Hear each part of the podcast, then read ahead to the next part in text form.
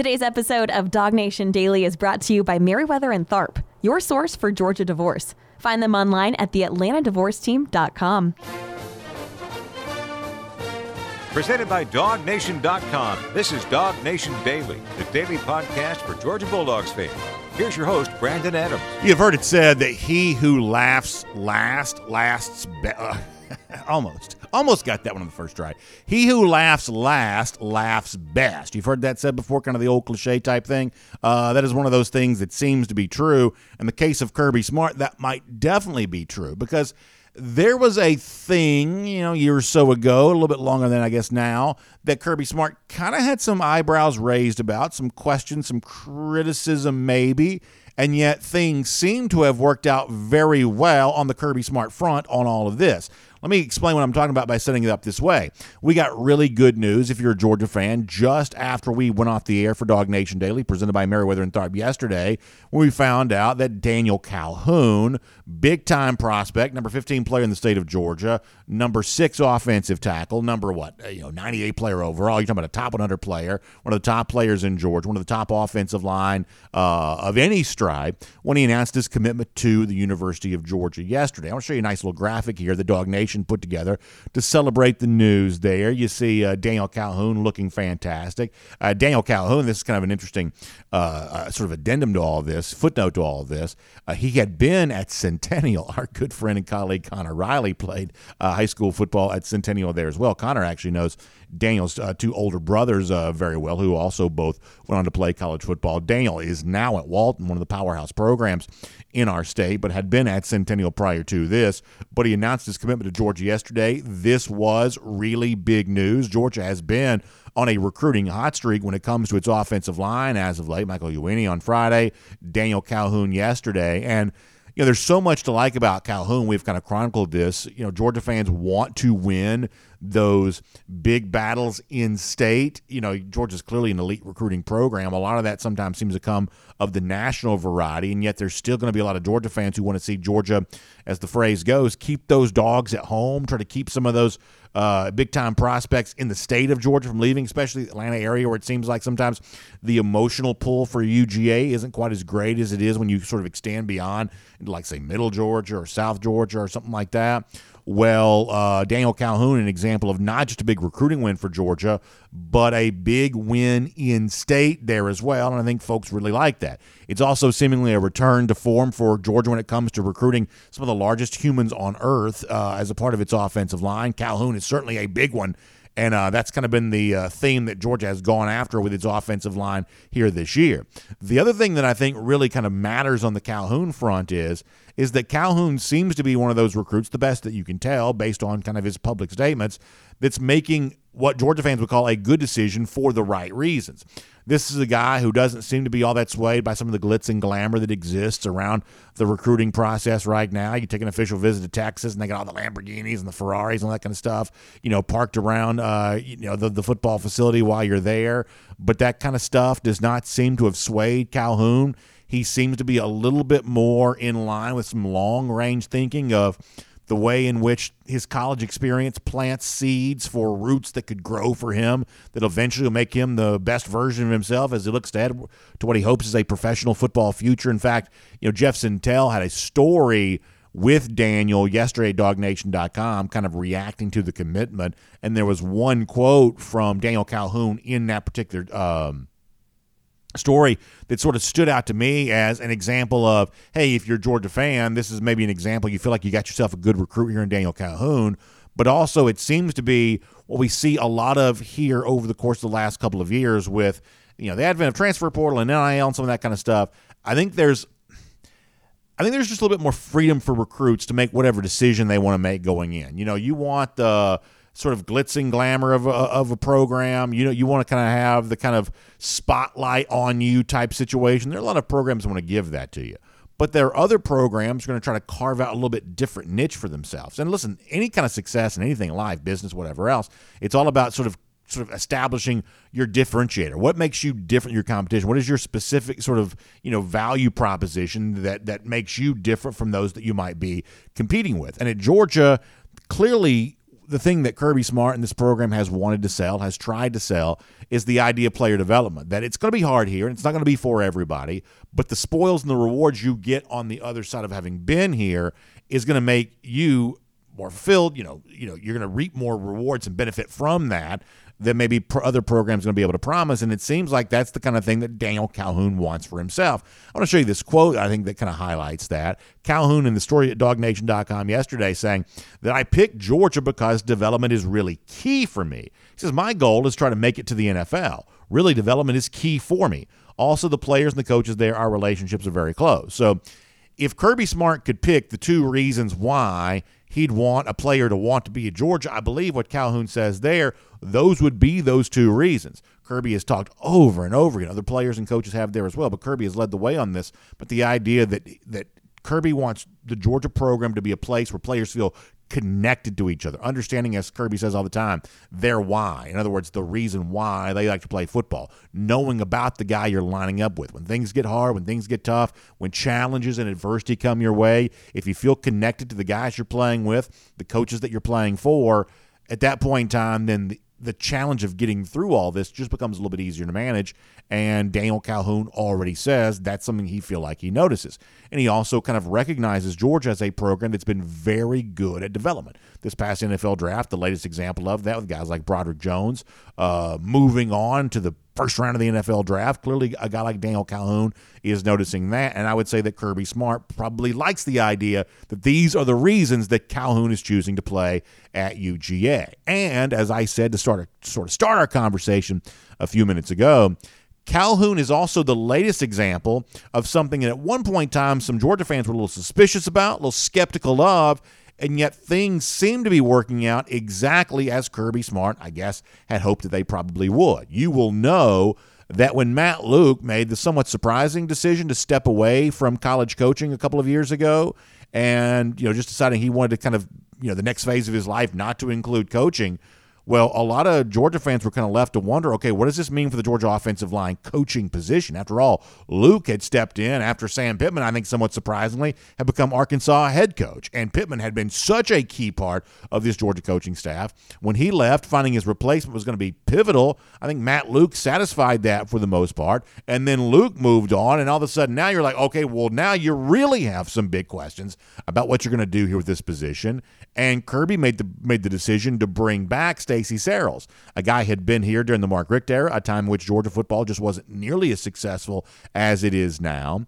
And the arrival of Searels for his second stint as Georgia offensive line coach, as many of you know, was not met with universal praise. Some of this was met with what's going on here? And, and, Georgia fans, by and large, generally speaking, trust Kirby Smart, of course, but part of this just sort of felt a little bit weird to some Georgia fans of this was a guy that Georgia fans weren't quite so sure they thought of as a great offensive line coach. And there was a little bit of a disconnect with, well, how could Kirby be wanting to bring him back when a good number of Georgia fans sort of thought they knew what the Searels story was? But guess what?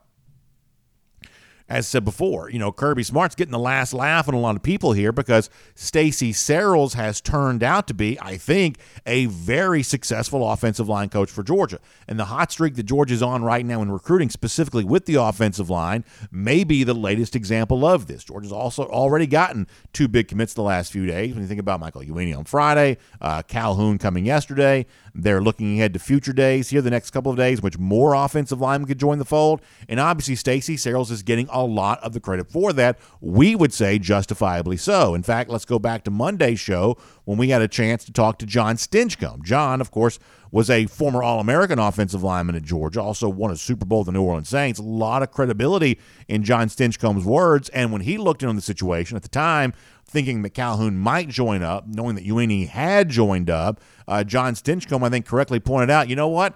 It's time to reconsider the Stacy Searels hire and realize actually Stacy's doing a pretty good job. This is what John Stinchcomb said about that on Monday.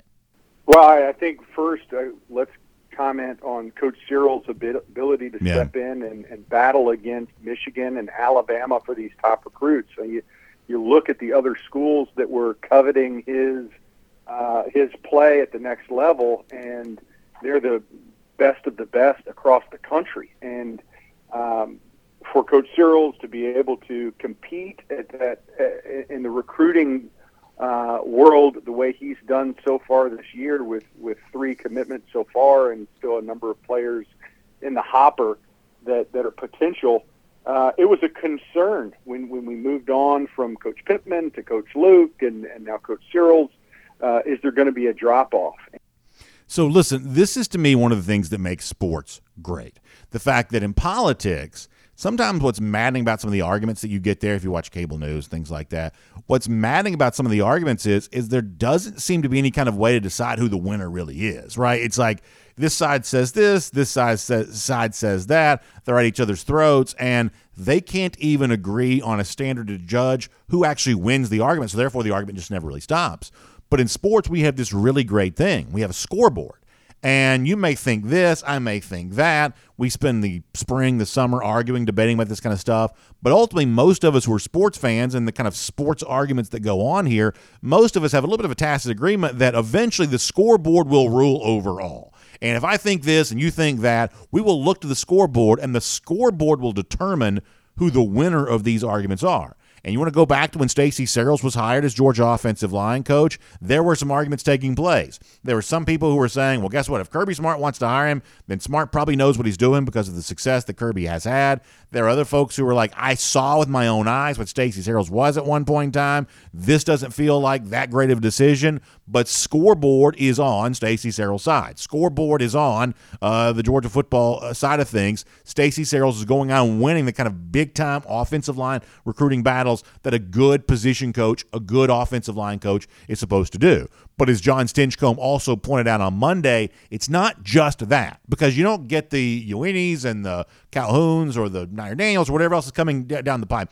You don't get that without also having a track record of success to kind of point to. That it takes more than a personality, it takes more than a clever pitch, it takes more than those kinds of things to win these kinds of recruiting battles. You also have to show guys what success on the field looks like. And as you all have heard me say over and over again for the uh, last couple of weeks, is that the Georgia offensive line performance last season and in 2021 there as well, but last season because we're talking about uh, Stacy Searels here, that was as much a part of why Georgia won the national championship as anything. I believe this was the best offensive line in America last year. They should have won the Joe Moore Award. The fact they didn't says more about the award than it says about Georgia, I believe. But nonetheless, why is Stacy Searels winning these kinds of recruits right now? Because he put an offensive line on the field last year that was capable of winning and dominating in a lot of big games for Georgia. And John Stinchcomb more than was more than happy to point that out again on Monday. Let's hear him one more time. It's worth noting, and you know, I'm, I'm assuming there's more to come. But you look at the wins that he's had, and a lot of it has to do with the performance on the field. As a recruit, you want to make sure uh, you know, the, the program is succeeding. How about my position group? And the performance of the offensive line this past season um, is one of the reasons, is one of the primary reasons that Georgia dominated all but one game they played in all year. And it's a testament to the resiliency and the uh, ability for Coach Searels to come right in and uh, take take a, a mix of experienced players and some guys that were still cutting their teeth, um, and and develop them and put together a, a group that performed at a really high level. And that is that's the number one recruiter. Guys want to be a part of a great program that my position group can thrive. And and Coach Searels has proven that that's an opportunity for all players that are willing and wanting to come to be a part of the, the Georgia program. I think it goes without saying that John Stinchcomb is exactly right right there. Now, let me also make one more small point. We're going to move on and talk about something different here for a moment. When you look at the true defining strength for the very best programs in college football, present day, recent history, however you want to kind of draw those parameters, y'all, it's your position coaches that really tell the tale here. There are a lot of programs that have a pretty good head coach, and there are a decent number of programs that have pretty good coordinators. You know, if we were in charge of a football team, you know, we could probably hire a head coach. We would kind of know who to go after. We could probably hire some coordinators. We'd sort of know who to go after. But the real strength are the position coaches for two reasons. Because you have to have an eye for talent when you're hiring these guys, and you have to have the kind of budget that can kind of attract these guys and then keep them employed. You know, Georgia's very lucky that they've got a handful of very successful assistants who've been here now for a good number of years. That continuity is incredibly valuable. And I've been saying this for a long time, going back for mostly the entire history of Dawg uh, Nation Daily. You can get fixated on the facility stuff, and that's fine, but commercial real estate is not winning you national championships. And you can talk about head coaches and coordinators, they're certainly pretty famous. But that ability to spin big, to attract quality position coaches, to keep them happy, and let them do their job, that's the thing that separates from the best from the rest. And right now, Georgia is the very best. And do not mistake the way in which very successful position coaches like Stacy Searels to go along with the Tray Scotts and the Glenn Schumanns, who's now coordinator but has been a position coach, and the Todd Hartleys and the Dell McGee's. Make no mistake about the role that guys like that play in propelling Georgia to the success that it has enjoyed. My name is Brandon Adams, and this is DawgNation Daily, the daily podcast for Georgia Bulldogs fans, presented today by Meriwether and Tharp. A lot of ways for you to get with us. We're just glad you choose one, and whichever platform you like, we're just trying to make the show available for you there. Whether it's the first and fifteen, which starts at 9:45 on DawgNation.com and on the DawgNation app, 10 a.m. after that. Facebook, YouTube, Twitter, Twitch, all kinds of video platforms. Radio Noon, Athens Sports Radio 960 The Ref as a podcast wherever you find them, including the world famous dawgnation.com. We are just so happy to have you as a part of what we're doing here. And a big thanks to our friends at Meriwether and Tharp for making it all possible. And I know you hear me say it every week and you're like, oh, divorce. We got to talk about divorce.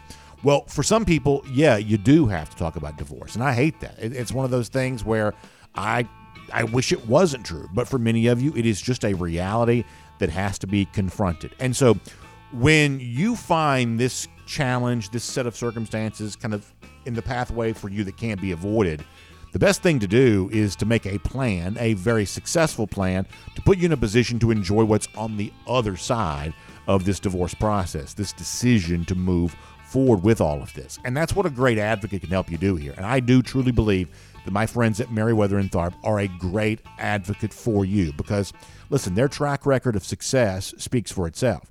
They have helped thousands of people before get to a satisfactory outcome in their own divorce situation.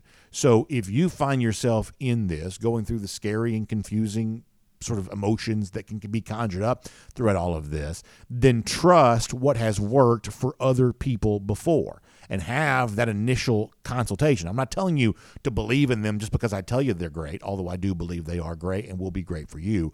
I want you to verify this for yourself by having that free initial consultation with one of those Meriwether and Tharp attorneys. Tell your story. Sometimes it's just kind of nice to have someone listen to your story, talk to them about your circumstances and what's unique to your situation, and then just listen.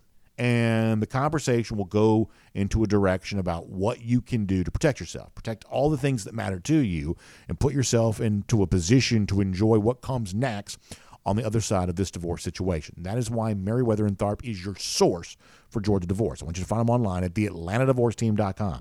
That's theatlantadivorceteam.com. Meriwether and Tharp, your source for Georgia divorce. All right, we have a very busy show for you here today. Coming up before we're done, we're going to do this for the live audience here at 1050 this morning.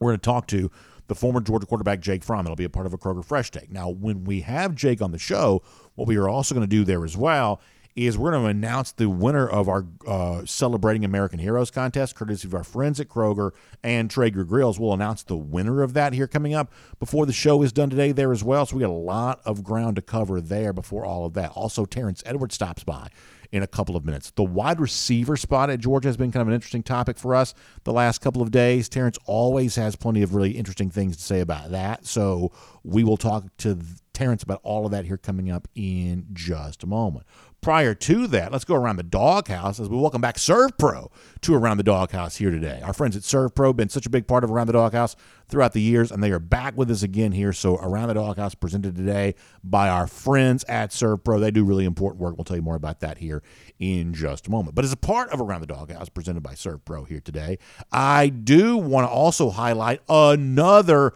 big recruiting decision that is set to be made. It's going to be a late one tonight. I believe it's 10 p.m. Eastern time for Joseph Jonah uh, Jonier, uh, who is a, a big-time defensive line prospect, number 37 prospect in the entire country, according to the 24/7 Sports uh, composite. He is set to make his decision tonight. There's a number of sort of hats on the table, so to speak. A lot of folks sort of think this kind of comes down to a Georgia versus Oklahoma battle in, in, some respects. A lot of folks kind of like where Georgia may sit here. Recently, Joseph Jonier also had kind of interesting quotes about his commitment decision, about his recruiting process. with uh, his local, he's from Texas, his local hometown newspaper. It's called The Courier.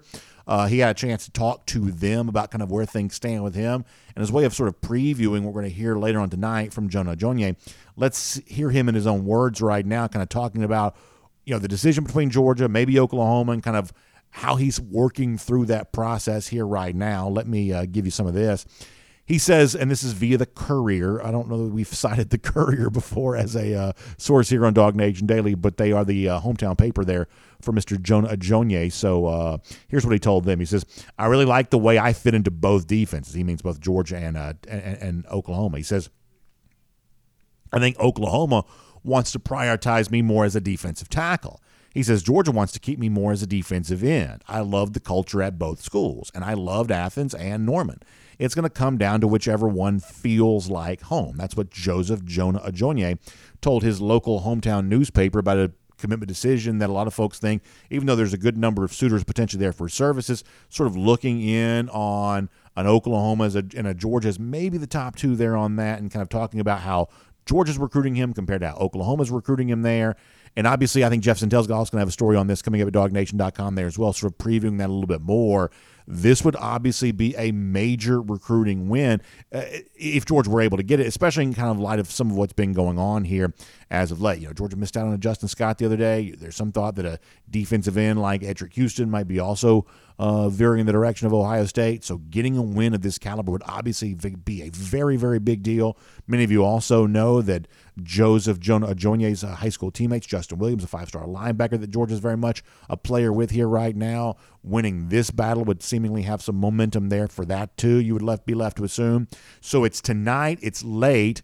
Uh, DawgNation watching it closely as a uh, big time number 37 rated prospect in the country, Joseph Jonah Ajonye, getting ready to make his college decision. You hear him there in his own words talking about the pitch that Georgia's given to him. Come here, be a defensive end. By the way, following the footsteps of a guy who at that same position became the number one overall pick in the NFL draft. And maybe for Georgia, who's been on a little bit of a hot streak in recruiting lately, some of that on the offensive side of ball on the line of scrimmage.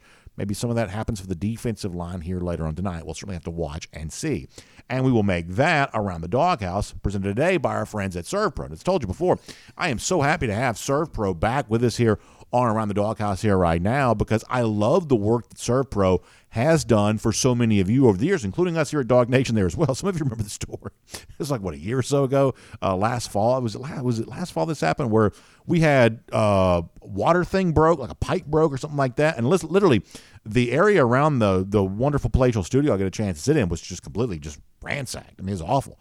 And our friends at ServPro came, showed up, and they did for us what I've been telling you they will do for you now for a couple of years. They cleaned it up and they left it like it never even happened. That's what they do for water damage, for fire damage, for any of that kind of stuff that you might have going on there. That is what ServPro is all about. They put this stuff back together, whether it's your own home, whether it's your commercial property, whatever you have going on. That's what our friends at ServPro are all about. Also, each and every one of these franchises is independently owned and operated. What that means is is that when you do business with ServPro, you're doing business with a company that has some skin in the game here. They value a successful, satisfactory outcome for you just the same way you value that for yourself.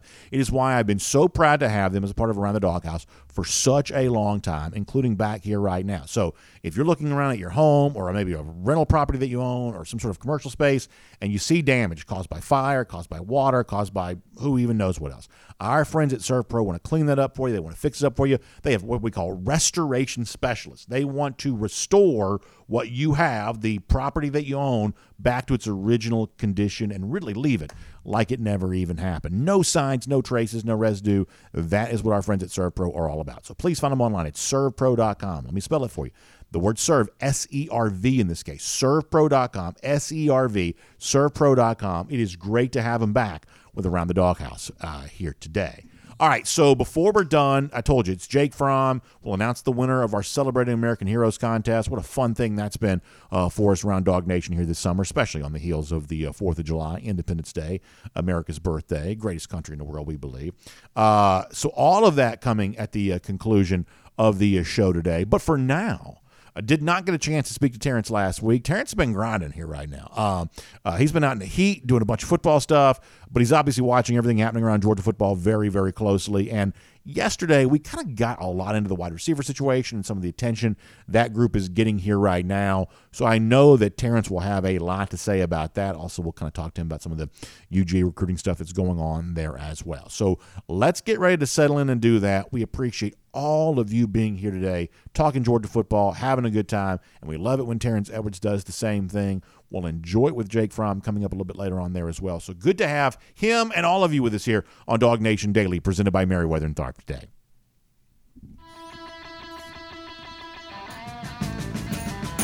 From Athens and across the SEC or wherever the recruiting trail may lead, here's a DawgNation.com insider. I don't know that anybody loves the game of football more than Terrence Edwards does, and no one's de- dedicated more of their time to it than Terrence has. You know, he's a part of a great uh, program here in Georgia, the Milton st- uh, program there in North Fulton, and uh, they've been going through their, you know, they're not really two a days anymore. It's more like their OTA type stuff, and you know, getting in there and uh, and working hard and practicing out here in the summer heat.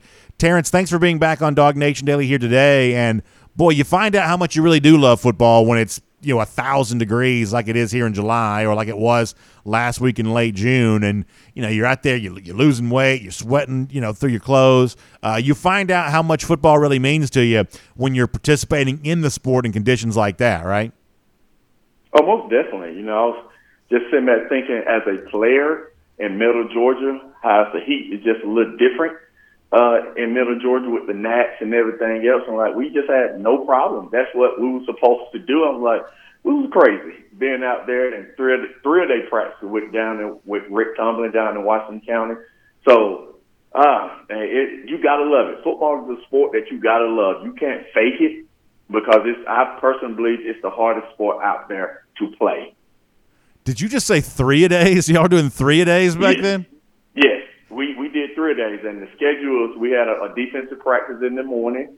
Um, then we went to lift weights. We had lunch, special teams practice from one to two. We took a break. Then offensive practice from five to eight, I think it was. And we did two weeks of that, and I, I, I, guess that's why we left with three state championships. That's exactly right. We should explain to people this is you know Washington County. This is not a roster of 150 people. So when there's uh when there's defensive practice, you're participating in that. When it's special teams practice, Correct. you're also. It, it's not like there's a different 50 guys that do the special teams and a different 50 guys that do defense. It's like you and Takeo Spikes and all you guys, uh, your brother Robert, you know, years before, like whatever phase of the game, everybody's got a role in each of those phases of the game.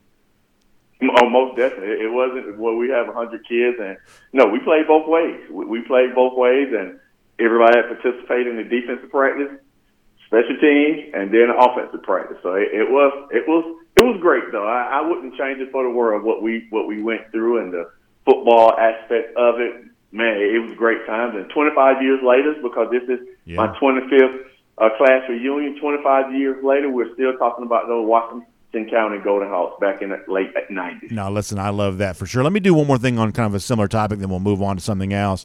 You know, Kirby's talked about this over the years there as well, and one of the things that he said before, which I think is really funny, but it's also probably true there as well, is, you know, so and so as a player, hey, sometimes these guys practice better indoors than they do outdoors, is that, you know, this time of year, you know, whether it be some of these August scrimmages that'll be coming up for Georgia or some of the stuff that you all are doing to kind of get ready for the high school season right now, there is a little bit of a mental check there, right? That that you've got to be able to embrace the part of the game here mentally because when you get tired, it becomes hard to think through your responsibilities quite as well. You know, if you're trying to, you know, block a guy, it's harder to kind of think about that. Or if you're trying to remember the route you're supposed to run, whatever else, the heat kind of plays tricks on your mind. It's a little bit hard to think about what you're supposed to do when all you may want to think about is just how hot you are and how much you want to get indoors. And these fancy, nice indoor facilities that exist now, which I'm guessing y'all didn't have in Washington County back in the day.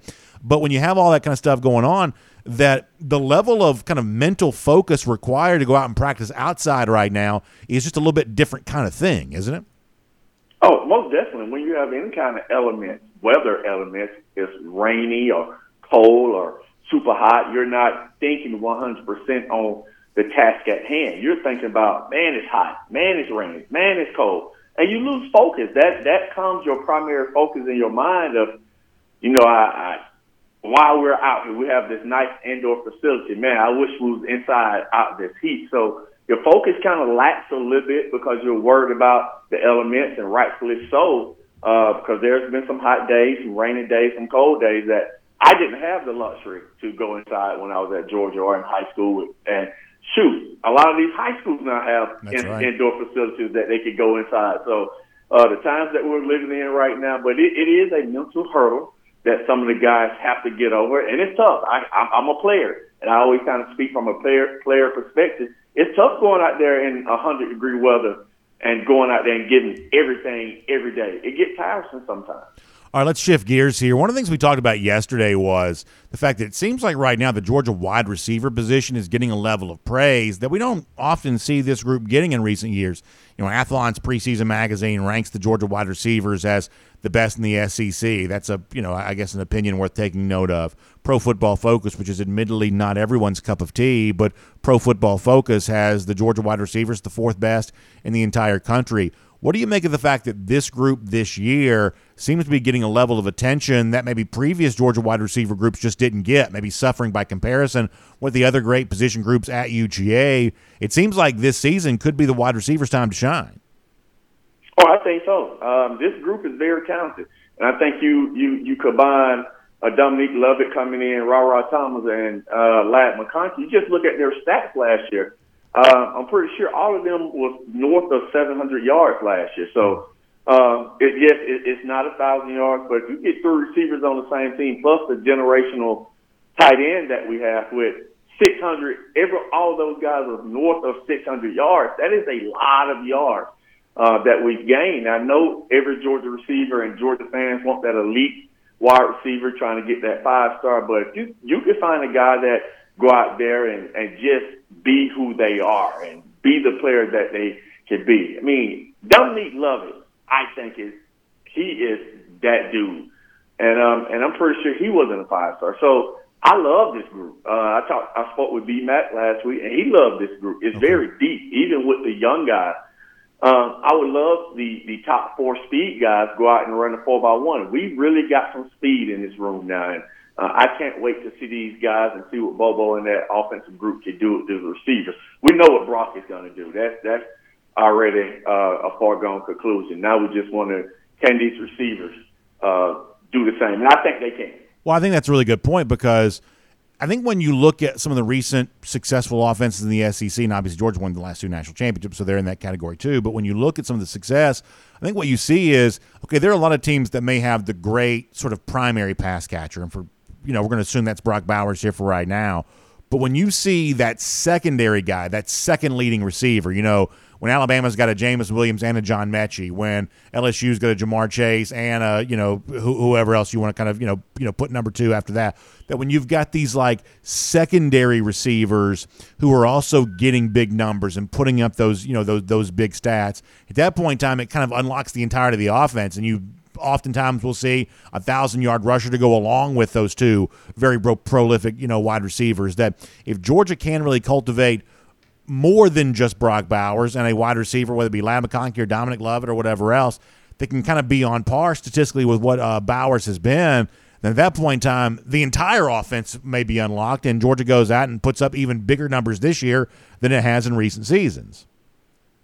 No, I agree. I, I, I've been I'm the component of having multiple weapons where when a defensive staff goes into the meeting room and they, they trying to figure out what are we going to stop today, Brock Bowers is always going to be number one on the list.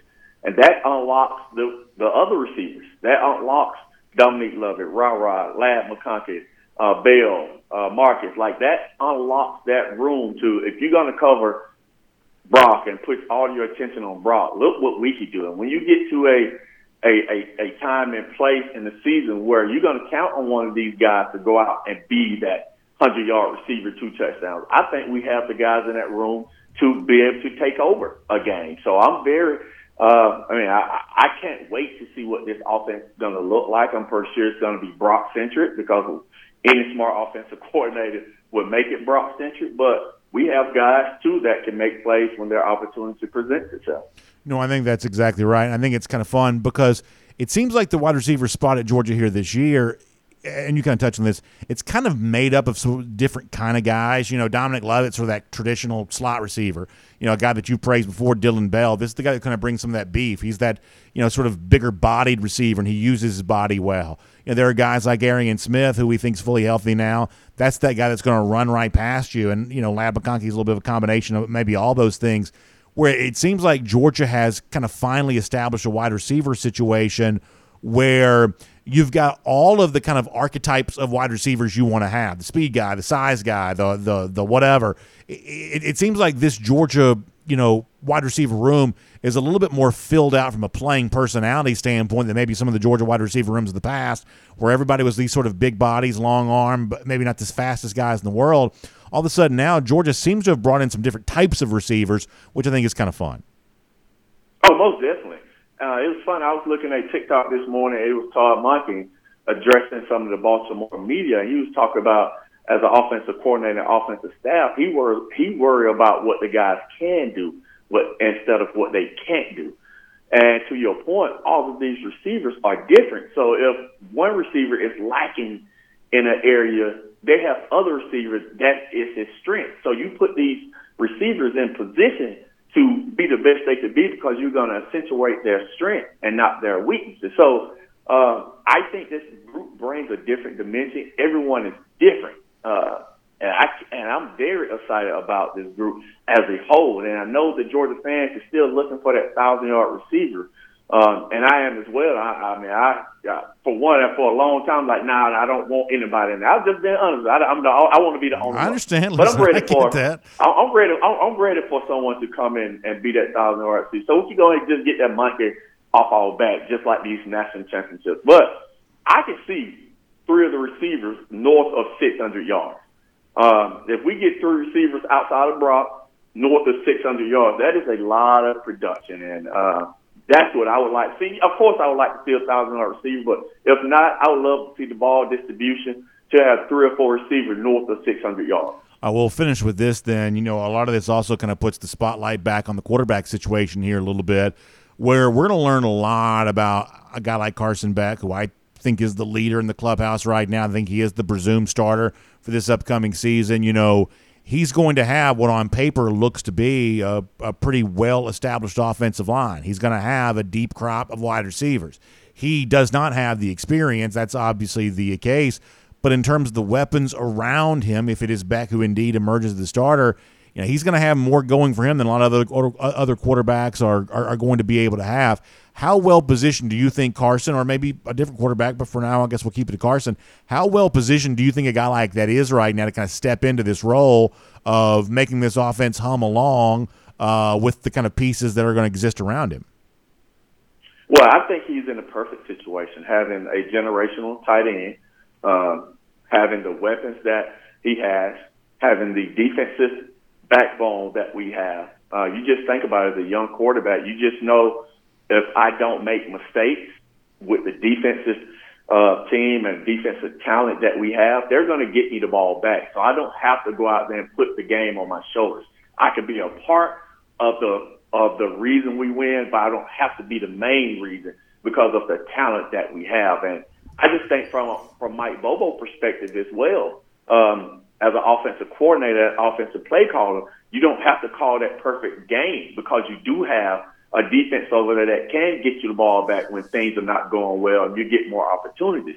So I just think Carson just go out and play his game. I think his arm talent is undeniable. He just has to go out there and just just put the ball where it needs to be. We don't need the mistakes. You don't have to play hero ball. Just do what you do. He understands the offense. He's very experienced in this offense. He just doesn't have game experience, and that's going to come that's going to come. So I'm very excited about Brock and the things that he can do with his arm.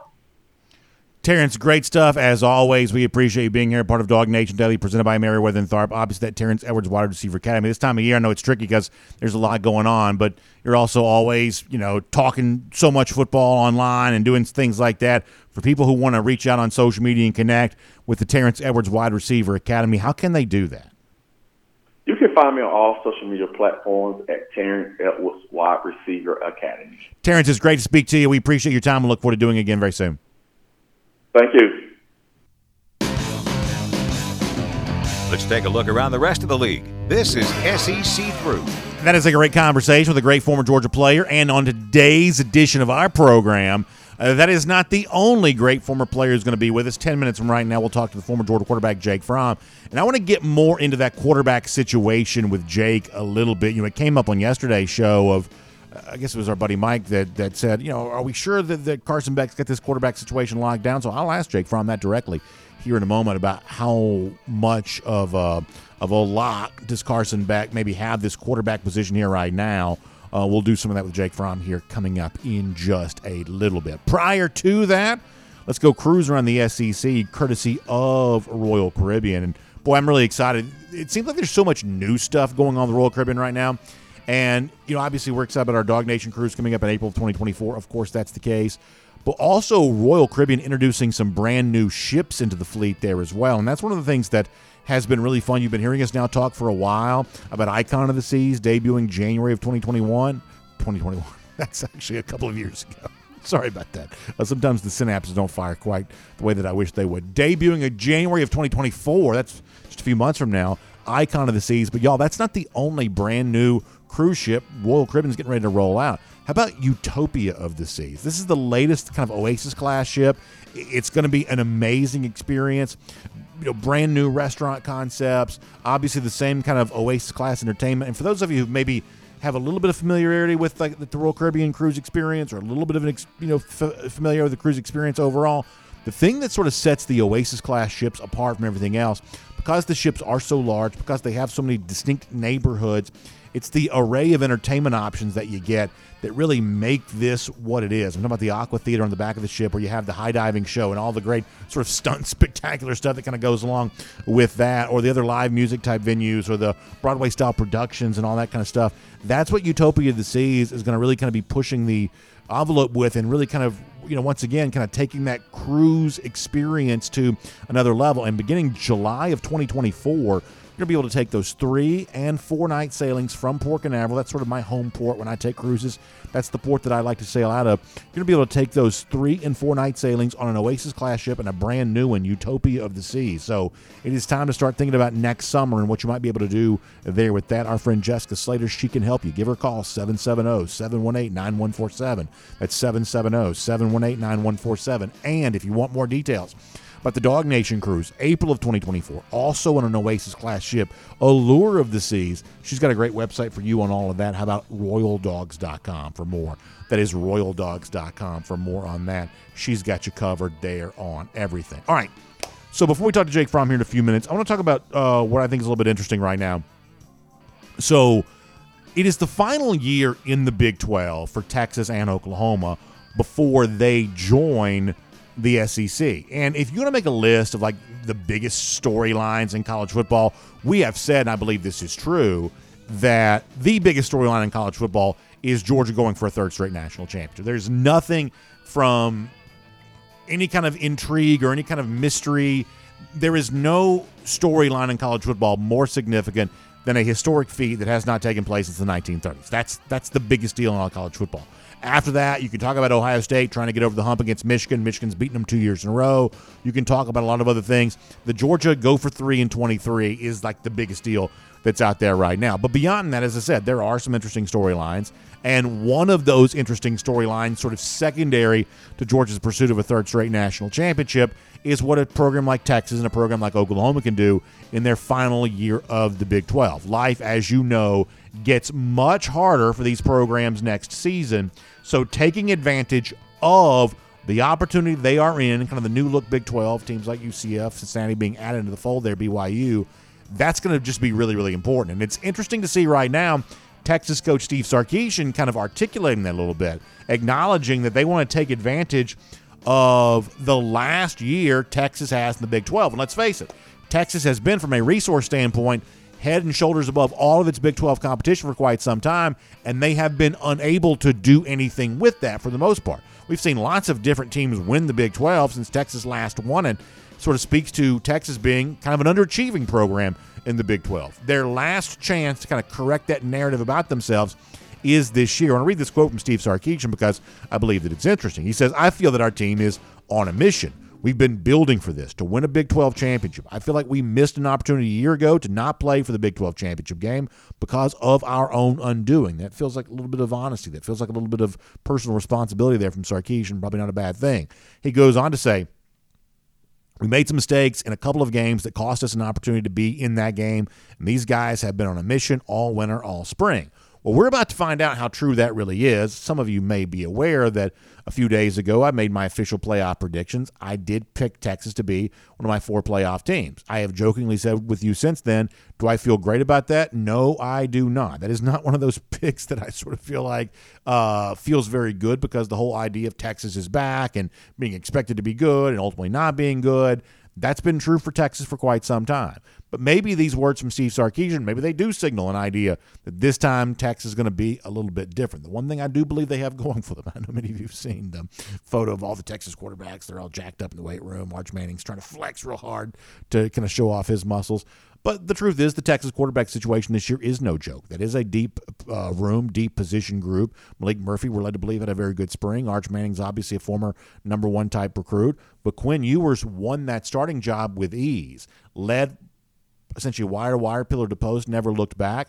We believe that Quinn Ewers can be one of the very best quarterbacks in all college football. And we do think that Ewers can really separate uh, for Texas here this year. And they truly might be able to take advantage of what is obviously a much more weak, a much weaker, much more watered down conference in the Big 12 than it, what it will be in the SEC. So we've kind of cast our lot with Texas. We'll be laughed at almost certainly when it proves to be wrong, but that's kind of where we are right now.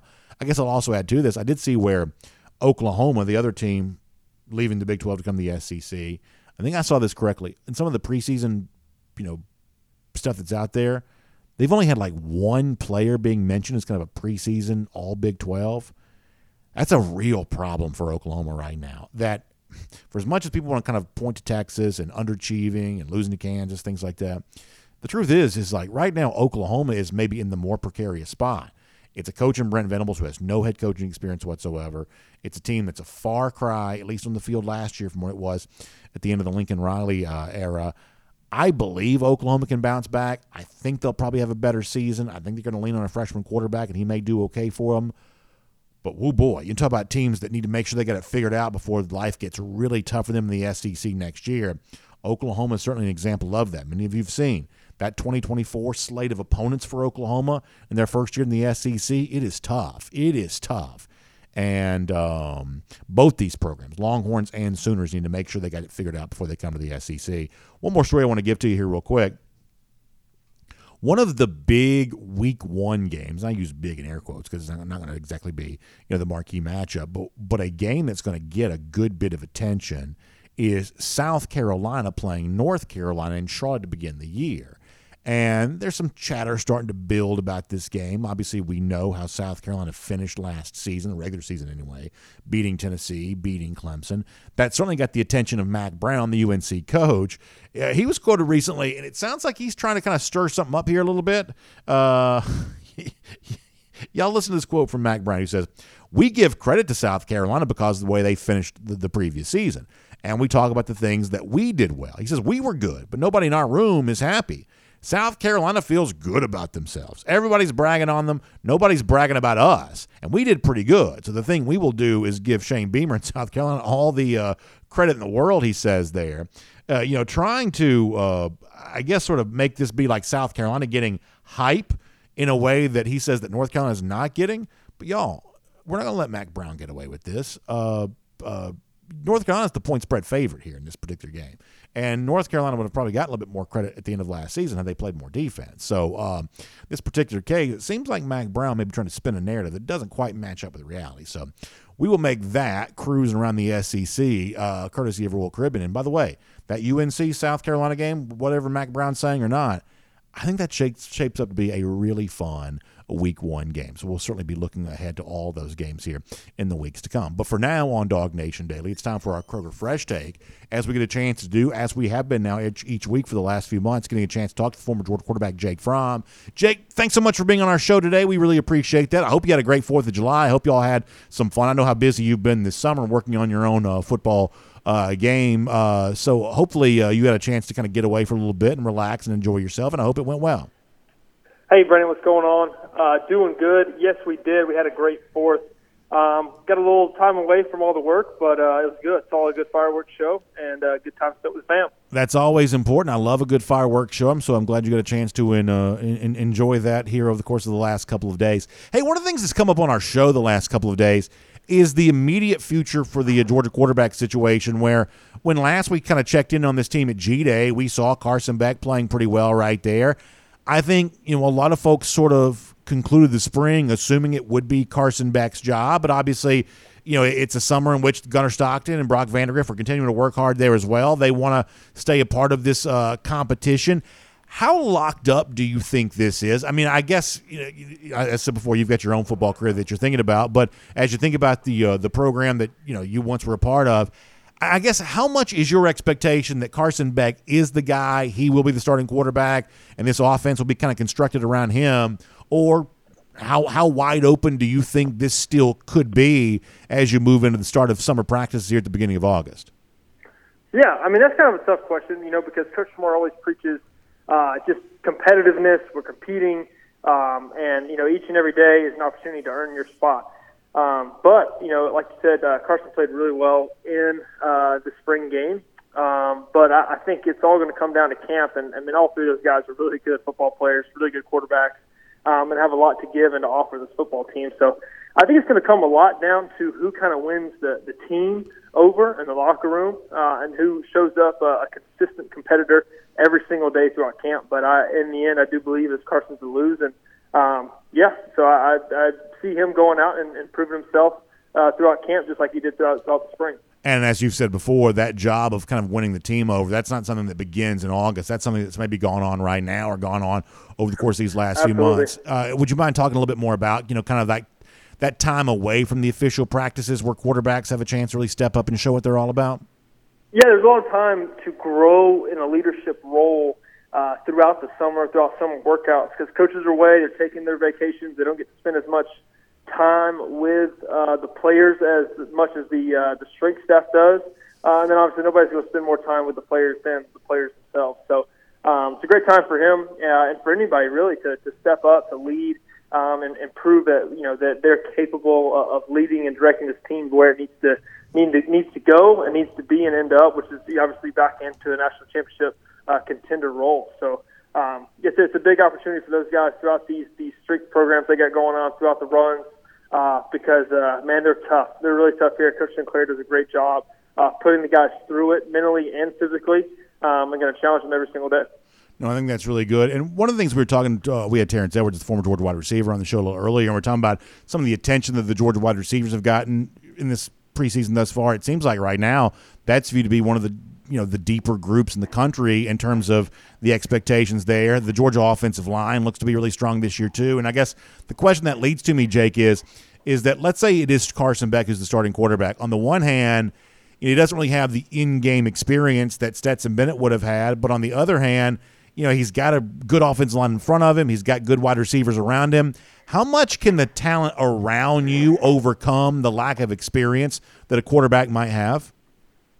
Yeah, I, I think it's extremely, extremely helpful, um, and it, it really helps out and checks a lot of boxes um, that, that you may not have quite yet proven yet on the field. But um, you know, they're, they're gonna you're gonna earn confidence uh, and swagger from doing it in practice, um, and you're gonna feed off the confidence from the rest of the guys who've been there and done that too uh, in the huddle as well. So um, you know, is you know, in, in this case of Carson, um, you know, he he's been through practice the practice here are as hard or harder than a lot of the football games that we end up playing in um, throughout the season. So he, he's been through it, um, and then he can feed off the confidence that the other guys have that they've been through it as well. Um, and let those guys just put the ball in their hands and let those guys go make plays. So it kind of leads me to as well, and after this we'll talk about something different. You know, I have said, hey, right now on paper, you know, look at Georgia in September. They're playing the Tennessee Martins. They're playing the Ball States. These aren't exactly the most interesting games in the world. So you know, because you know you do want to get some experience for Carson, because you do have this crop of receivers that I think you feel pretty good about. You know, I've sort of jokingly said on the show, "Hey, Georgia needs to just go cut it loose." You know, they're not really you know playing for a lot of big marquee regular season games. So go out there and just sort of cut it loose and see about how many kind of big stats you can kind of put up. And you know this well as anybody. You know, Kirby's kind of got his own way sometimes. He likes a certain pace, he likes a certain style. When you guys were playing, was there ever that moment where you're like, boy, I wish we just go out here and just sort of flip the switch and show people how dominant and prolific we could be. Obviously, you guys were very successful, but at times it sort of seemed like that that Kirby sort of appreciated playing the game at a certain pace, and he had his reasons for doing the things the way that he did. Did y'all ever just want to go out there and just sort of stomp your foot on the gas with it? I'm sure that that all players would kind of want to from time to time. Yeah, yeah, for sure. I, I think when it comes to to coach, he he's all about playing uh, to a standard. You know, playing to a standard that we ourselves create uh, and what we want to play and what we think we're capable of being. So uh, it kind of really doesn't matter, you know, who's on the other side of the field. It's just, hey, we're going to go play to our standard um, that we know we're capable of playing, um, and whatever it's going to be, it's going to be. So, uh, you know, I think for those guys early in the season, um, and then as long as they can can, can uh, have a mental focus uh, about playing to their standard and what they created during fall camp, I, I think you're going to be fine and, and be able to, to get better throughout the season. We got more with Jake Fromm coming up here in a moment as part of our Kroger Fresh Take, but I also want to take a moment here to make an announcement that I promised that we would make, courtesy of our friends at Kroger and Traeger Grills. Many of you know we've been doing our Celebrate American Heroes contest over the course of this summer, and so many of you sent in great submissions, and we're proud today to announce our winner of that. In fact, I want to show you this on the screen here. Andrew Barnhart is the winner of the Traeger uh, Ironwood XL Grill here. Amazing story. So, uh, Andrew actually lives up in Ohio, and he's had all kinds of uh, folks supporting him on this. He's even had like Ohio State fans, Michigan fans sort of weighing in on his behalf to help him uh, win this uh, uh, Ironwood XL Grill, courtesy of friends at Traeger Grills. And a really cool thing here is you see the photo with Andrew with his dad. He's actually going to gift the Traeger Ironwood XL grill to his father, who lives here in Georgia in the Augusta area over there. And Andrew's going to give the grill to his father, which is a really cool, amazing thing to be able to do. And obviously, uh, his dad, a great guy. Andrew's a great dog fan. He uh, told us some stories about how much he's enjoyed some of the great Georgia wins here as of late. So this really worked out exactly the way we hoped it would with a great contest celebrating American heroes. Andrew Barnhart, you are the winner. Congratulations. And also, congratulations to Andrew's father, who sounds like going to get himself that Traeger Ironwood XL grill. Obviously, the Kroger $500 gift card, a part of all this there as well. So, what a great contest. What a great winner. Congratulations, Andrew Barnhart, winner of the Traeger Ironwood XL grill and the $500 gift card, courtesy of Kroger. Jake, getting back to the Georgia football conversation here for a moment, one of the things I've talked about is. Um, the role that position coaches play in the overall culture of a team. And we've kind of highlighted Stacy Searels a little bit as of late. Georgia's been on kind of a hot streak in recruiting some big time offensive linemen. And the thing that I can tell is, and as I always have to tell you, I'm not a player, I'm not a coach, you know, I'm kind of only an observer to what goes on inside these programs. But when I am at practice, when you hear from people who've been a part of a team, you talk about the way in which and you didn't really have a position coach at Georgia because that's not how Georgia's kind of divided up its you know uh, you know its coaching responsibilities. But you certainly saw the Dell McGee's, or in your time as Sam Pittman, or you know now you think about a Bryan McClendon coaching wide receivers, or you know Stacy Searels, whoever else. You know how important are those position coaches to sort of establishing the overall culture, whether it be bringing in talented players through recruiting or what they do in conveying messages during practice, or kind of being that go-between for the player and the and the head coach. You know, you get ten of them. How important are those? position coaches in particular in terms of really establishing what a football team is all about? Yeah, Brandon, that's a great question. Um, the uh, position coaches are a they're an extension of the head coach. Obviously, the you know the culture, the standard, everything you know about a football program starts with the head coach. Um, but it's the position coach's job to go and to implement that um, and feed it into their rooms. Um, and then also from a different perspective, as far as recruiting, position coaches are different in college because uh, in high school and in the NFL, uh, as a player, I don't I don't get to choose who my position coach is.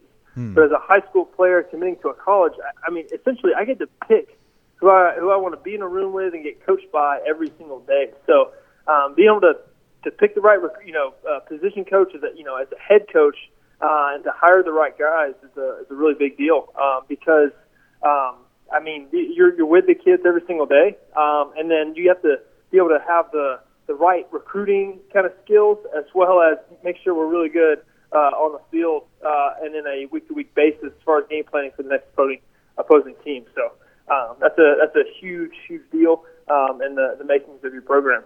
Jake, I always love our conversation. I appreciate you being here as part of our Kroger Fresh Take here today. We hope you enjoy the rest of your week and heading into the weekend, and we'll look forward to getting a chance to talk to you very soon, right back here as part of a Kroger Fresh Take on DawgNation Daily. Awesome, Brandon. Thank you very much. Look forward to it. Yeah, Jake, thanks so much to you as well. Interesting what Jake says there about how, you know, college is the one place where you get a chance to truly choose your position coach. So you're creating a little bit of a tighter bond because in the NFL you get drafted in high school. there was a quaint time in the past when you went to the high school in which you were districted for. I don't know that's quite as prevalent now as it would have been years ago. But uh, the point that Jake makes is certainly a, a very, very good one about the way in which you get to choose the position coach that's sort of right for you. And – that's what makes college football unique and different. And clearly, the uh, guys at Georgia are doing a great job in terms of making their position groups attractive to big time recruits. Stacy Searels, the latest example of that. Uh, certainly, a lot of that going on here right now. Now, for our golden shoe today, here's what I'm going to do I'm going to give a golden shoe to our great social media team at DawgNation, led by the incomparable Casey Don, because DawgNation is now on threads. I was going to show you a little graphic of our Threads account, but I couldn't even find it. So, so it gives you an idea of the fact that I am not DawgNation's social media leader. But if you know Threads, I guess it's like the new Twitter, uh, courtesy of our friends at Instagram. So DawgNation is on there. If you're on Threads, you'll see DawgNation. We're already having fun and doing all kinds of cool stuff. So make sure you check all of that out. I have no idea if the lousy stinking Gators are on there or not, but if they are, they've got nothing but complaints for how the last few years have gone for their program and nothing but fear for what the future holds there as well, including 114 days from right now. Georgia beating up on Florida again. That is our Gator Hater Countdown. We will see all of you on DawgNation Daily, presented by Meriwether and Tharp, back here again tomorrow.